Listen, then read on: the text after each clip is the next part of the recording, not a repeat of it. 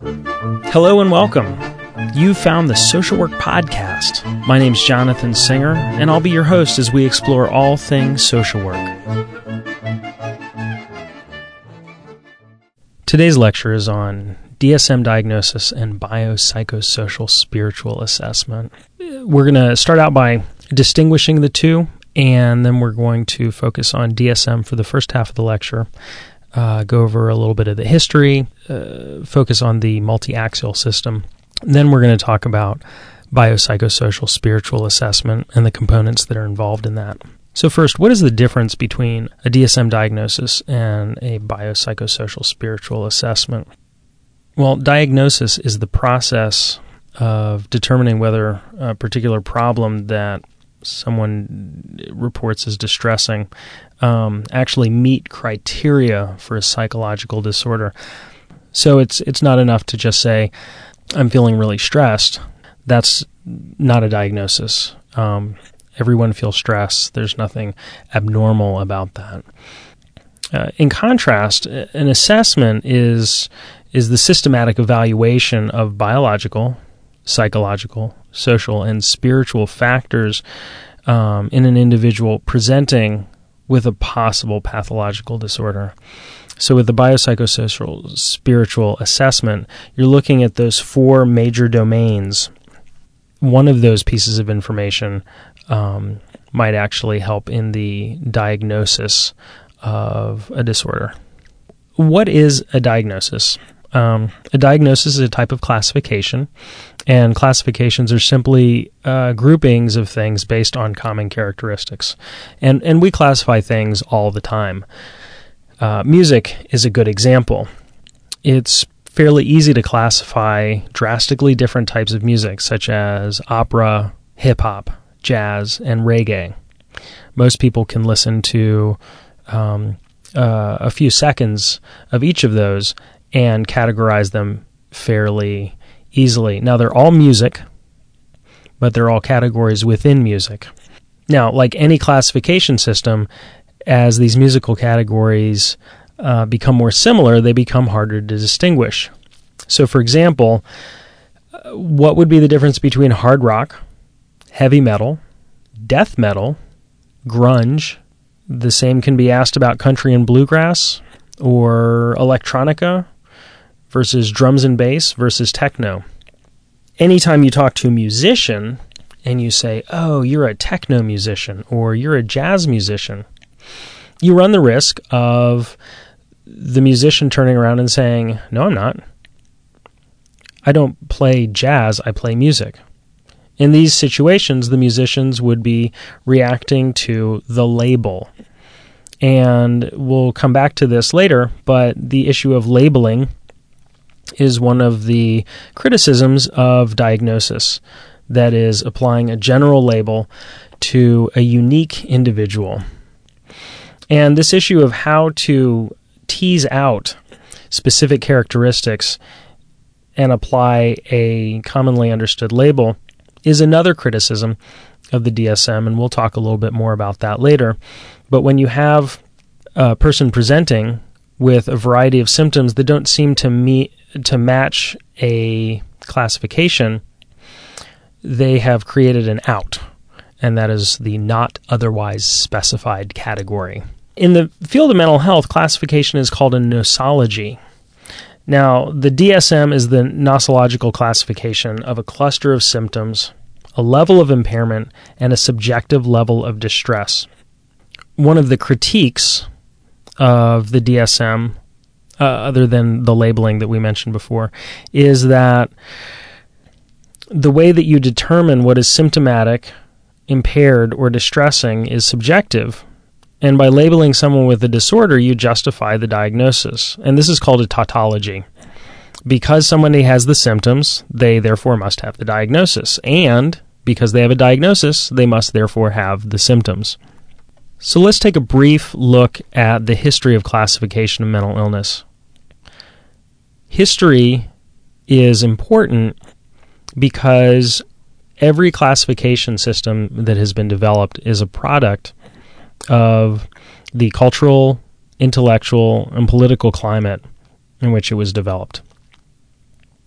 So, for example, um, one of the earliest classifications of um, problems was um, called the four humors, and all problems could be uh, traced back to imbalances in humors. And this led to bloodletting and leeching and other types of procedures that were intended to balance out your humors. Probably not very humorous to the patients. But um, the the way that these imbalances were determined, the types of procedures, these were all um, uh, left up to the devices of the people in the specific towns or villages or even um, streets. Now, in 1900, uh, the world, believe it or not these days, but the world uh, was a much smaller place than it was even 50 years earlier as a result of the invention of the telephone and the telegraph. So it became increasingly more became increasingly difficult for people to um, use their own classification systems. So in 1900, a group of people met in the intellectual center of the world, which was Paris, and they created the International Classification of Dise- Diseases, which we now refer to as the ICD 1. The ICD 1 focused mostly on diseases that killed you, because back in those days, most diseases did kill you.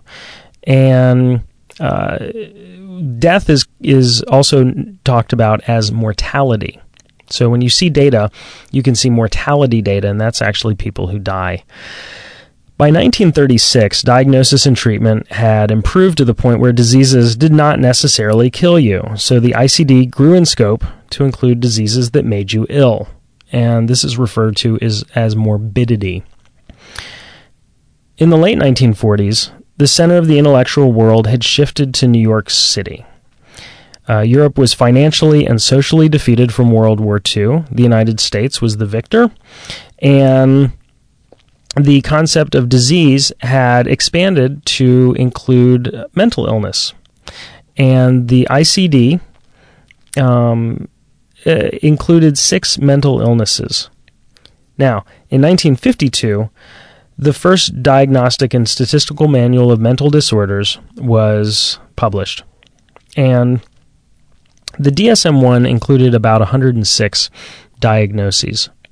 Now, when we think about cultural, intellectual, and political influences, the diagnoses were heavily influenced by a man named Menninger, who worked with vets from World War II.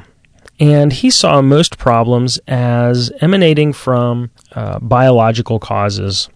And in that sense, they were reactions to specific things. For example, one of the diagnoses was reaction to war. These diagnoses were not based on any scientific studies, and and this is through no fault of the authors of the first DSM, but without these categories in the first place, there was no classification from which to do research. So, this first DSM contained paragraph long descriptions of what reaction to war looked like. Now, note that reaction to war actually is an explanation for why somebody might be acting a certain way rather than a description of how they are acting. And this is important as we get, move along to uh, our current diagnostic and statistical manual. Now, in the 1950s, we also saw the advent of psychotropics, medications that affect people's emotional well being. One of the uh, most famous um, medications was Valium, also known as Mother's Little Helper, and it treated anxiety. Uh, Thorazine was invented and used to treat psychosis, schizophrenia, and um, in order to effectively test these drugs, the drug companies needed a way to uh, accurately identify what it was they were treating.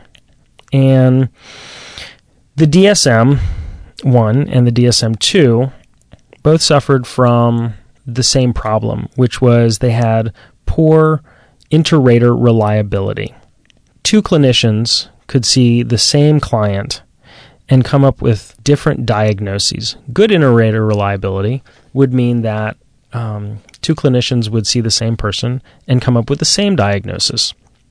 And they would do that because the criteria for meeting the diagnosis were specific enough that the determination of, of a diagnosis um, would not be subjective, but would rather be based on the criteria and the symptoms presented. So the drug companies were looking for precise diagnosis, and the DSM 1 and the DSM 2 had poor inter-rater reliability. Now, the DSM uh, 2 came out in 1968, the same year as the ICD 7. The biological reactions from the DSM 1 were actually replaced with psychodynamic explanations. And these influences came out of Freud and other psychodynamic theorists. So, for example, the the explanation of somebody's behavior in the DSM 1 uh, might have said reaction to war. Uh, in the DSM 2, they talked a lot about neuroses. So a diagnosis, a diagnosis was neurosis due to underlying conflict. Again, notice how the diagnosis is actually uh, an explanation for an underlying reason for someone's problems. Uh, now, the DSM 2 did include uh, a child section, and this was part of the societal recognition that children could actually suffer. And there was also, remember, in the 1960s, the late 1960s in particular, there was a lot of uh, teenage and young adult rebellion, uh, sex, drugs, and rock and roll, uh, hippie counterculture, protests, all these things that were going on. And the war generation, which Tom Brokaw called the greatest generation, in general, uh, didn't understand what was going on to uh, the these adolescents, and so they started understanding um, these problems as mental disorders. Uh, and one of the diagnoses in DSM two was, in fact, adjustment to adolescence, and this was a diagnosis that everyone loved, kids and adults alike. In the DSM two, you had neuroses and psychoses, which in the DSM 4 have been updated to be called anxiety and psychotic symptomology. Now, the DSM 2 still didn't fully address the needs of researchers because disorders were descriptors rather than classifiers. It wasn't until 1980 that the DSM 3 created major changes in how diagnoses were described, defined, and how they were used. So the three major changes in the DSM-3 were that uh, it was atheoretical, that is, they did not give causes for um, people's mental illnesses. For example, reaction to war or neurosis due to underlying conflict uh, were no longer legitimate diagnoses. They were atheoretical uh, in that they did not distinguish between biological or psychological disorders. The DSM 3 also listed specific criteria for identifying disorders. Now, this made it possible to study reliability and validity of the criteria, which means that uh, starting in 1980 is really the first time that research has been able to, over uh, multiple studies, use the same criteria and um, the same bases for determining whether or not interventions, medications, therapies, um, et cetera, et cetera, are reliable and valid. The DSM 3 also introduced the multi-axial system. The multi-axial system enabled clinicians to describe the person's functioning on a number of different dimensions rather than just one disorder dimensions that extended beyond the primary di- diagnosis to include chronic personality disorders, medical conditions related to the disorder, psychosocial stress, and a way of establishing functioning were the different axes. And because the process was based on committee decision, social workers were able to push for the inclusion of an axis 3 and an axis 4, the um, medical and ecological factors. Um, and so, again, this is interesting because uh, the DSM was developed through committee. It was a political process. And even though there were specific criteria for disorders, those criteria were decided on based on committee decision. And social workers uh, were able to vote and they were able to um, have an influence on the, the DSM 3. Now, some of the critiques of the DSM 3 include that some of the disorders had very poor inter-rater reliability and the symptoms were decided by committee rather than purely by research. Now, I should say in defense of the DSM 3 that most of the diagnoses had some empirical basis but because there had been no prior ability to do research, um, the um, specifics of the diagnoses uh, were, were unknown. Now, in 1994, we saw the publication of the DSM 4, and this is our current basic diagnostic and statistical manual. In response to the criticism that symptoms were decided by committee rather than purely by research in the DSM 3, the uh, diagnoses and the symptoms were based entirely on empirical evidence, not by committee. In preparation for the DSM 4, 12 field trials were conducted to establish inter-rater reliability and validity of different sets of criteria, and in some cases to establish a new diagnosis. The DSM-4 also eliminated distinctions between organically based disorders and psychologically based disorders. Before we go on, let's talk a little bit about the multi-axial system. Axis 1 is clinical disorders and other conditions that may be a focus of clinical attention. For example, a V code. Personality disorders were moved to Axis 2. Now, personality disorder is defined as consistent behaviors that are extreme. So, for example, there's a difference between being neat and orderly and being compulsive. Uh, and also, there is a severity and length of problem with functioning or happiness that is not present in a person that is having personality issues but does not actually have a personality disorder. And in fact, that idea of impairment in functioning in at least one domain of your life, whether that be home, school, job, environmental, is key to deciding whether or not something is actually a disorder.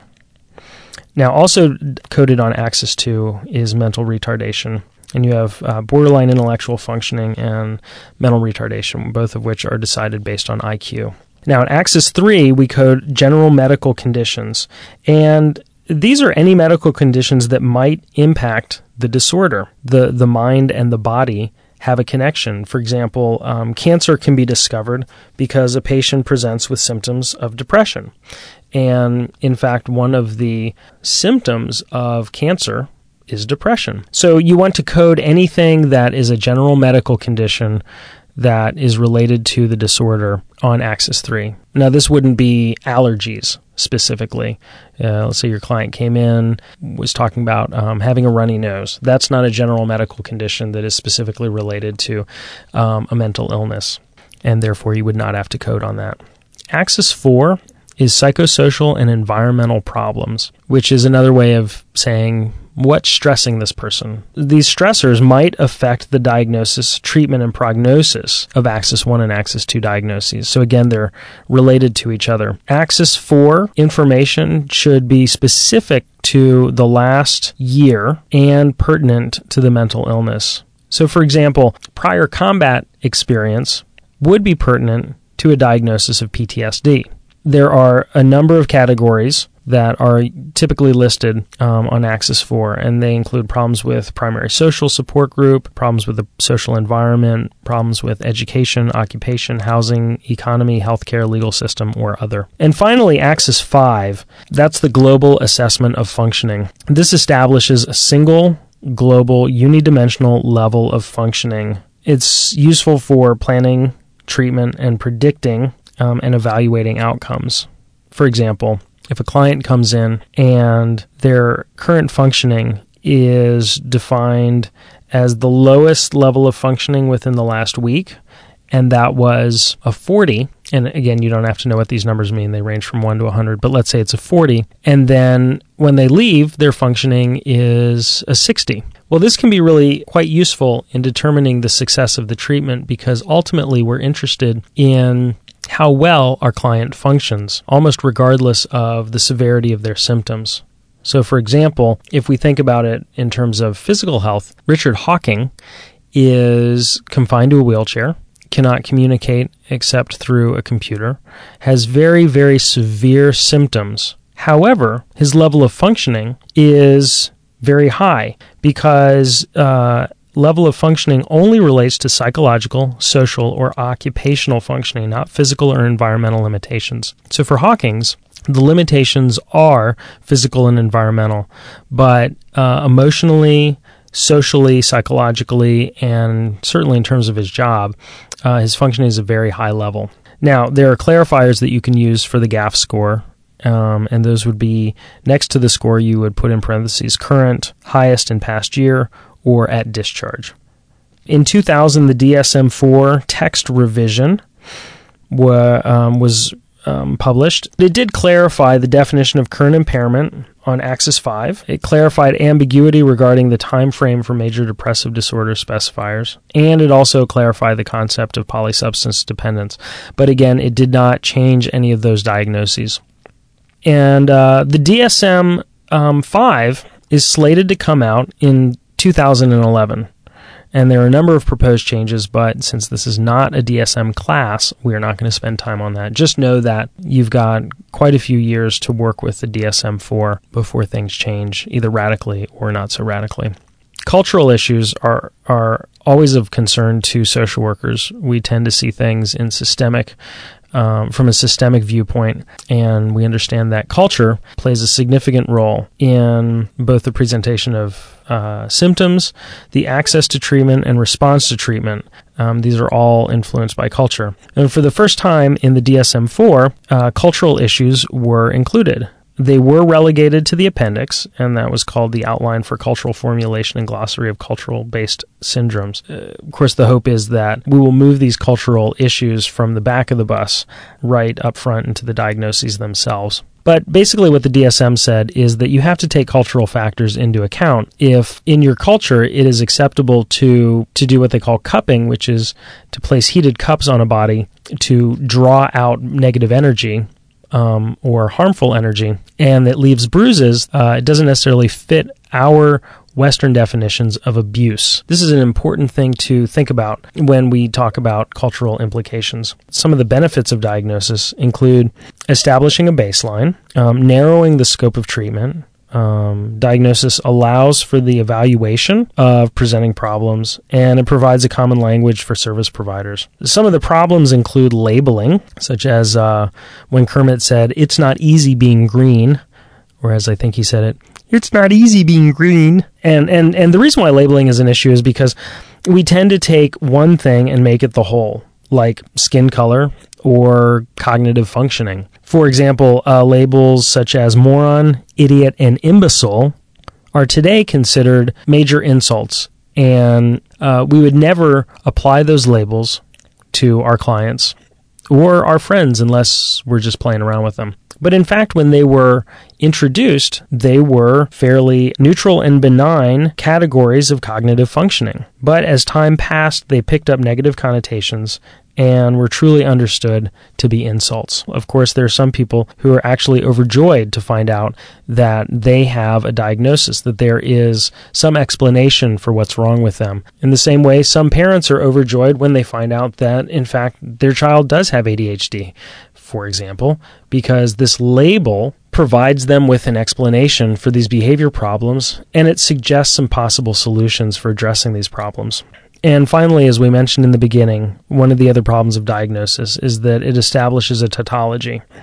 Because the symptoms are present, the person has the diagnosis. And because the person has the diagnosis, they must have the symptoms. And so that is a brief overview of the history of the DSM and of diagnosis. And next, we're going to talk a bit about the biopsychosocial spiritual assessment so I'm Jonathan Singer. Thanks for being with me today for this episode of the Social Workers Podcast. If you have suggestions for future podcasts, please feel free to email me at cooljazz at flash.net. And to all those social workers out there, keep up the good work.